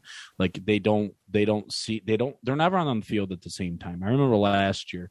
Now obviously we're talking this year, but last year is like all right, well, Cort- Courtland Sutton's out the whole year. Okay. Well, then Jerry Jeudy gets her. Okay. Well, then Noah Fant gets her. Okay. And it's just like, how are you ever going to build anything if no one's ever on the field at the same time? And that gets me back to you need a head coach that understands how to um, implement practice strategies and things to better condition or something like that. Something's going on in that, and I think that If they bring in a guy that's more innovative, um, you can help by mitigating the kind of hits that guys take. You know what I mean? De- depending on your offense, you know you can scheme up things to get the ball in your quarterback's hands quicker. In a lot of ways, I would like to see them completely um, chase the the current quarterback and go after a guy that can really move, man. Get a guy that can really get out and make plays. And Tyler Huntley, you know what I mean? Oh God, yeah. You know what I mean? Like go out and get a guy like that to bring some juice into this offense and double down with an offensive coordinator that you bring in to make you make your head coach. I think the defense can survive on its own just based on the talent they have there. Now it's time to flip it. And then typically that's what happens anyways, right? When when head coaches get fired, you you often go the opposite route. Typically speaking, yes, you try to. Um, yeah, I I don't know if Denver is ever going to be good again. and it, it, like, and that may sound dramatic. Um, that may sound a little dramatic, but I, John Elway is not a good executive, in my opinion. I don't think he understand. He understands how to play, like play football. Obviously, smart, but as far as getting people, the right people, front office people, people on you know on field, it's it's not been his forte. It's it's it has not been his forte. Um, to kind of get there, I mean, legit, they have not made a like a splash move in, in a long time. Their quarterback play has been very very vanilla since you know Peyton retired, and even then, right, it, he wasn't a homegrown talent. Peyton wasn't a homegrown talent. He was established. This team has not had a homegrown talent quarterback to do something special since probably Elway. Like that's how long it's been, you know, and just their their, their choices at quarterback have just been so so vanilla. And I, I don't I don't know, you know, the the, the uh, Tyler Huntley idea is is phenomenal, but does Denver have the are they going to put the right executives, the right coaches, the right coordinators in place to to fully utilize them? I don't know. Right. You know, that's that's the big question. Um, you know, right now in that regard, it's and who else is there? This this quarterback market is thin this year. It's not going to be easy to move off of a guy. You have to, you know, it, to, to well to, to gather a guy. The free agency sucks. You know, there's guys who are going to be up for trade. Like Jimmy G is going to be one up for trade. I can definitely see maybe Jimmy G landing in a Denver, landing in a Denver. Excuse me. Um, I feel like Kirk Cousins is going to be up there for trade at some point this year. Yeah, there's going to be guys up for trade. Um, but what is Denver willing to give up? That's the thing. Because right Yeah, now well, they- the they haven't QB had to do it situation yet. bad. They it haven't. was very low cost to go out and get Teddy Bridgewater. Right. That's been their th- thing. They, they went out, they got Joe Flacco, and and you know they they they sent a bunch of money to Case Keenum, but yeah, T- Teddy Bridgewater was was what a third round pick, maybe third fourth round pick, maybe that. Yeah, So, yeah, it, it's it's honestly the quarterback. It starts off at the quarterback position. I know it's easy to just come out here and say that every time we talk about a team that needs to get their shit straight, but it's legitimately the quarterback position that Denver like needs, and they're and they're a playoff team. They were almost won this year. Yeah. Um, I don't have anything else to really add on to Denver. I mean, No, I think draft wise, you're not. They're not going to take it. Why would you take another like a, a subpar quarterback Yeah. in the draft? Bolster the defense. You got to get that back up. To you know, just keep restocking that, and yeah, I think they're a good drafting team. Whoever that GM is that did not get fired, apparently. Um, I can't. I don't know it off the top of my head, but um, you know, taking Patrick Surtain was a, an was a brilliant pick. It was so smart. It was just sit there, let the best player fall to you, and bam, take him. yeah, And now you have a guy that looks like he could be an All Pro. Like give give him give him more pieces on that side of the field, and Patrick Surtain could have the kind of season that we just saw. You know, Diggs have. You know, you you could see him putting pulling down nine interceptions in a season. So, uh, dra- draft wise, they'll, they'll they'll definitely be out of the the quarterback chase. They should not trade for any of these guys right now.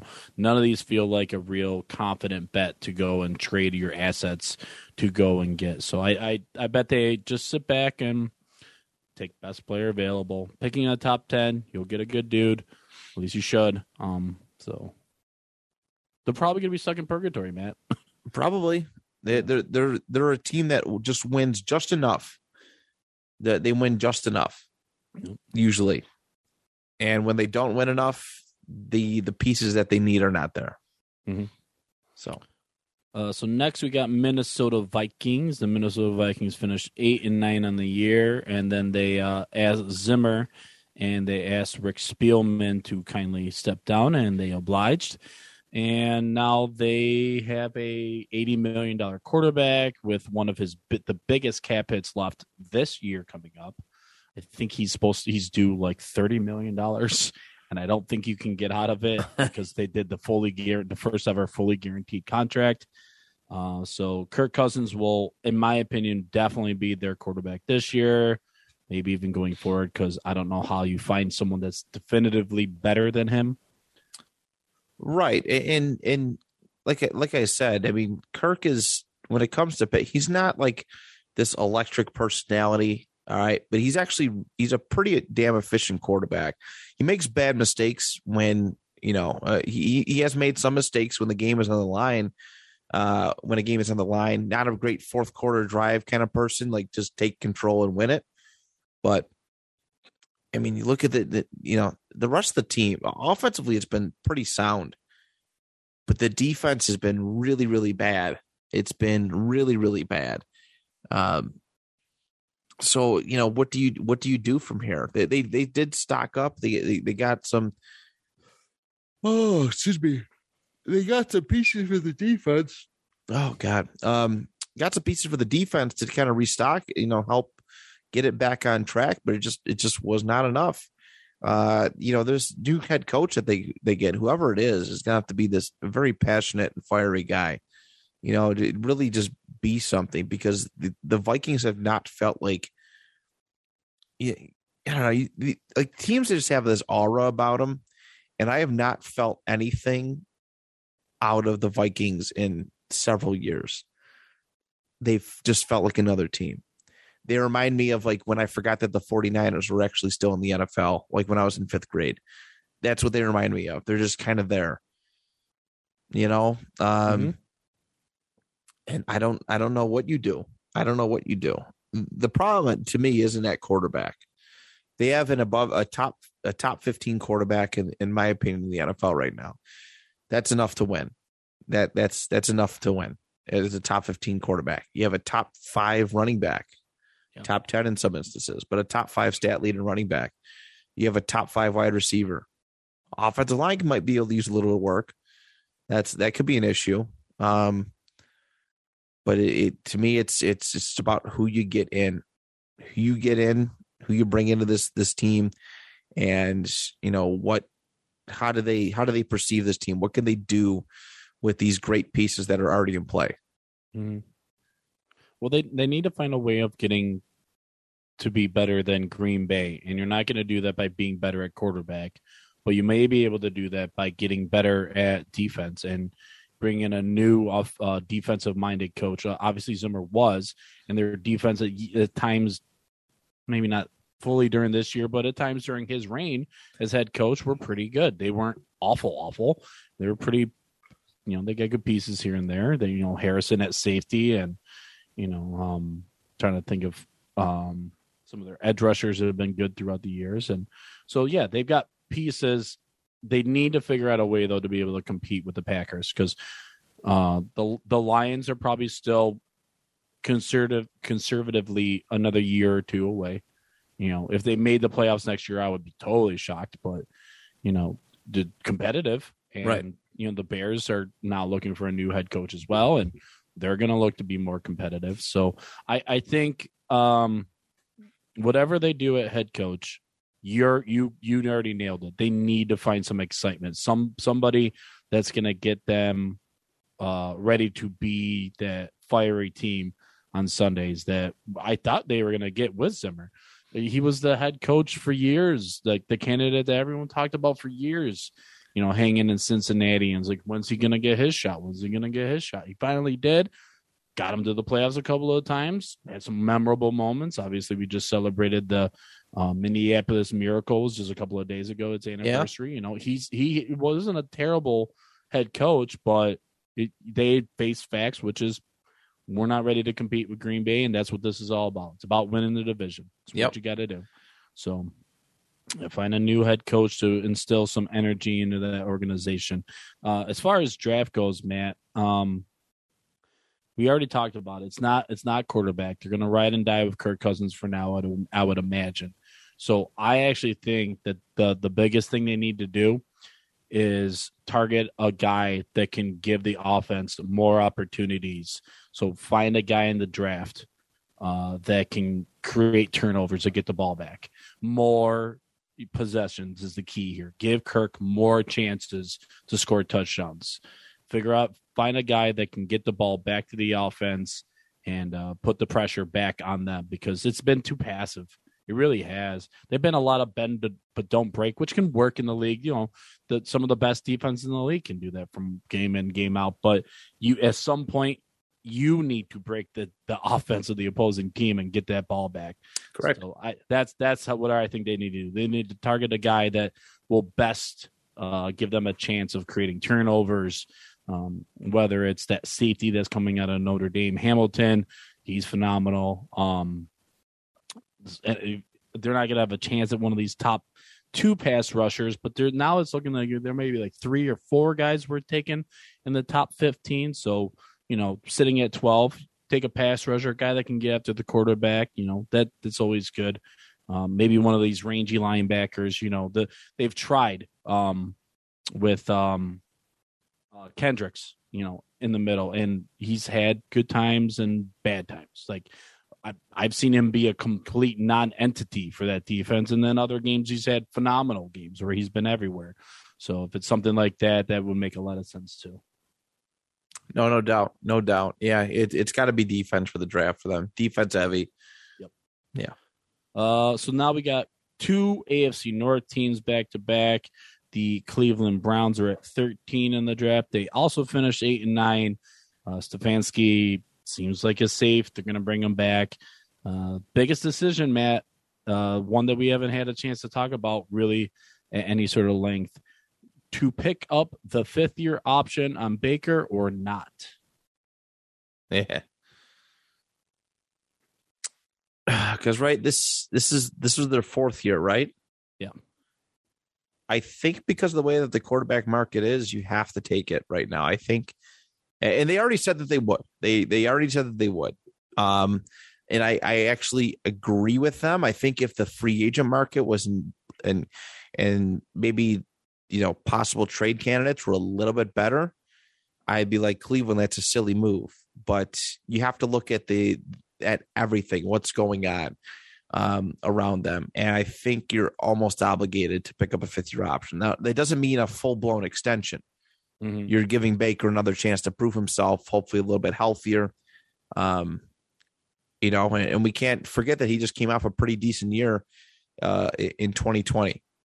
Like, you know, he was trending upwards, and then you know the injury started to mount and and, and whatnot. But I, I think you have to take you know the fifth year option pickup was was fine. It was smart uh, on Cleveland's part to do it. Um, they'd be fine with just a Case Keenum. I don't think there's that much of a difference, you know, with uh, uh, between between you know a Case Keenum and Baker Mayfield. I, I really don't, even at this point in Case's career. But um, but yeah, I, I'm fine with a fifth year option for Baker. I'm I'm with you on that. It's it's very similar to Kirk Cousins, which is tell me who you're going to improve. Who who are you bringing in a quarterback that definitively is going to be a better quarterback than what you already have? And I just don't know where you find that guy. Right. So I think the we already talked talked about it um, when we were talking about some of our quarterback rankings and wide receiver rankings. They didn't have a lot on offense uh, besides Nick Chubb. We No, already, we already said this. no, not, not even close. And and one thing that's kind of weird, and I would never tell teams that they need to be thinking about their region and, and where their fan base exists. But the fact that they don't tap into Ohio State as much as they could for the draft, I mean, you're talking about somebody that played football 40 minutes down the road. You know, they're ju- they're right there, and you have so many Browns fans that are diehard Buck Buckeye fans. So that gets me to what they should do in the draft. Is sitting at 13, dude, you should take one of these Ohio State wideouts Yeah. for sure. There's nothing that you need to do at cornerback. There's nothing you have to do at edge rusher. There's nothing you have to do at linebacker. There's so many pieces on that defense you don't have to think about it at all. But you have Jarvis Landry, Donovan Peoples Jones. Eh, he's okay. He's probably a good three, maybe four. You don't have a one. You traded away a one.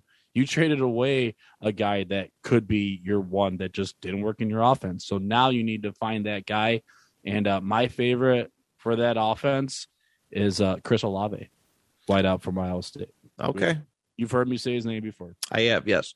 He's a do do it all wide receiver. You can line him up in the slot. You can line him up out wide, and that's a kind of hybrid guy that this offense is missing. You have Jarvis Landry who can operate completely out of the slot and dominate game in game out a lot of times. Besides that, I can't think of anyone they can slide in at the slot that I would feel comfortable with, that I would be excited about. So that's what this gets back to. You need to, the the Browns need more excitement on offense. Correct. You know, they, they did a good job this past offseason addressing the defensive issues. Getting like on paper, it's actually a really good defense. Like really not too shabby at all. But yeah, offensively, they're just they're vanilla. Mm-hmm. You know, you have this, you're tied to this Austin Hooper contract, which is terrible. Ugh. He has not panned out at all. He capitalized off one good season in Atlanta, literally one good season in Atlanta, Mhm. and got a got was the highest paid tight end for a, a hot minute. Um, and he's not producing. It's literally, it is literally Nick Chubb versus everybody. All right, you know Jarvis Landry has not been a wide receiver one, a true wide receiver one in probably five years. Yeah. probably. He's you know he's he has good games. He has good games, good stretches. But if you look at production, if you look at even just his name value, it doesn't scream like like I don't go to like when I went to Cleveland to watch the the, the Colts play last year, 2020. There's not people in Jarvis Landry jerseys walking around everywhere. It's just it's it's not how it is. So you need a little bit more excitement, you know, I- and you got to get some people who can help out Baker Mayfield.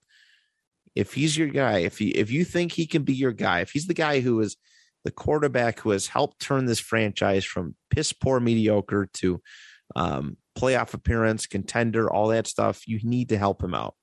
And Jarvis Landry is not the answer. No. Uh, the Baltimore Ravens now. This is tricky. very similar situation in that you have a quarterback who lacks weapons around him. You lost your running backs, you lost a lot of your wide receivers down the stretch. You did draft uh, Bateman, Rashod Bateman, great pick last year in the draft, but he was hurt. You don't know what you got out of him. You got a Mark Andrews, and um, you know you got um, Marquise Brown, who is he's you know what he had a better year than I thought he was going to have this year, but uh, there's nothing you can do on defense that other than just bringing guys back healthy.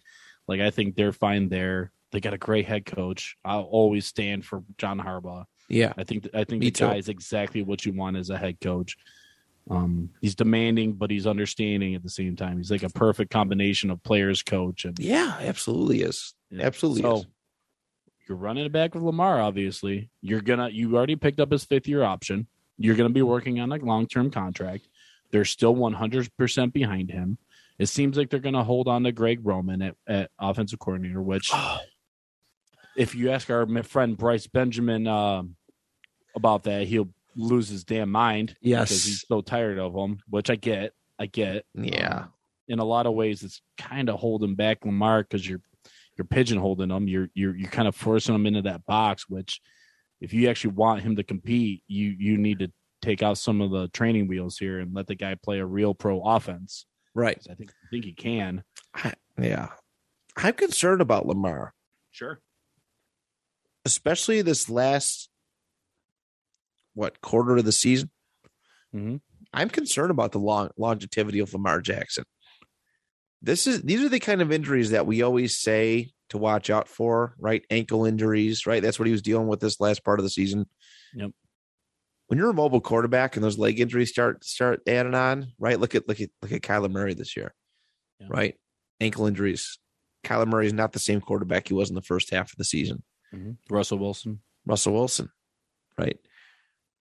These ankle injuries are so concerning. You know, this lower leg, he missed the half, like, I think what the last half, maybe probably last quarter of the season, roughly.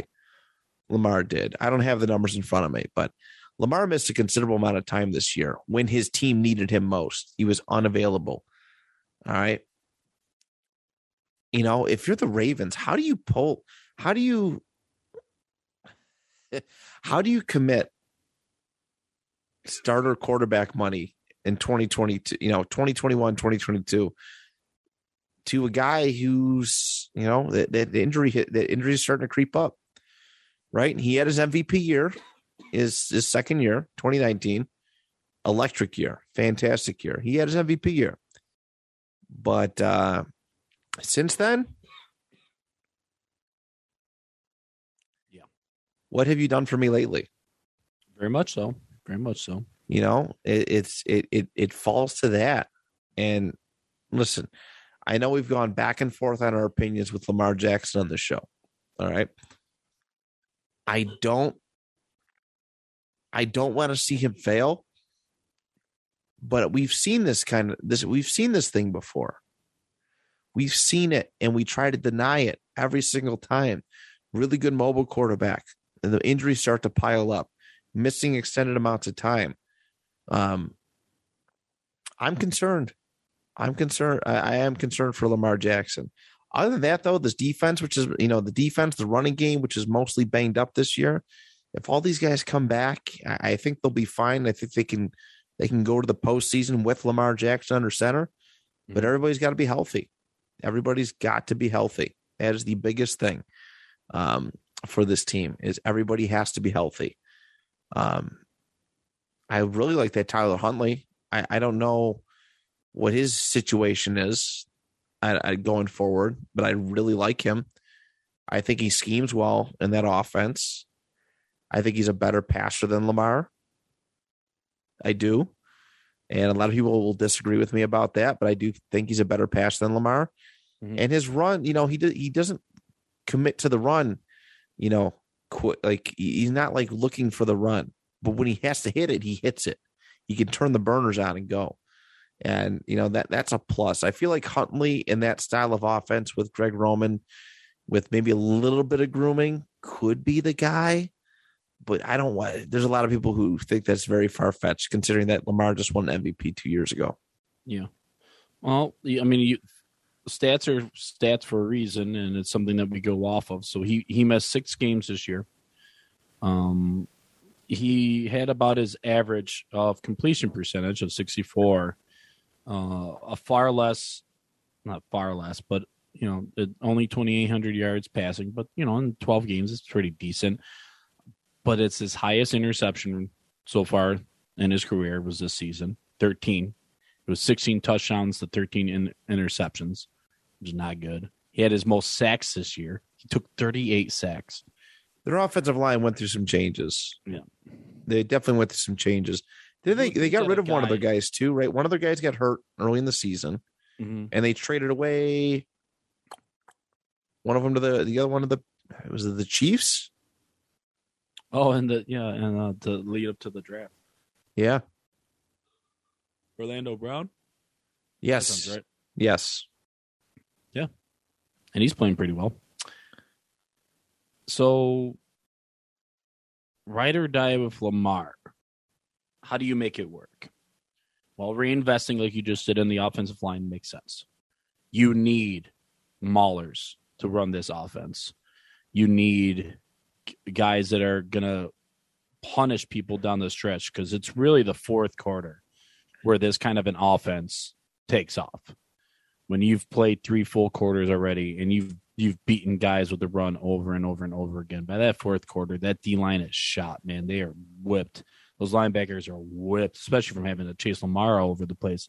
So if you're going to make this offense work, and you and Lamar is still going to be your guy, or even Tyler Huntley, uh, I think that they need to reinvest in the identity that really is them, which is you need to lead the league in rush attempts. Yeah. You need to lead the league in yards per carry.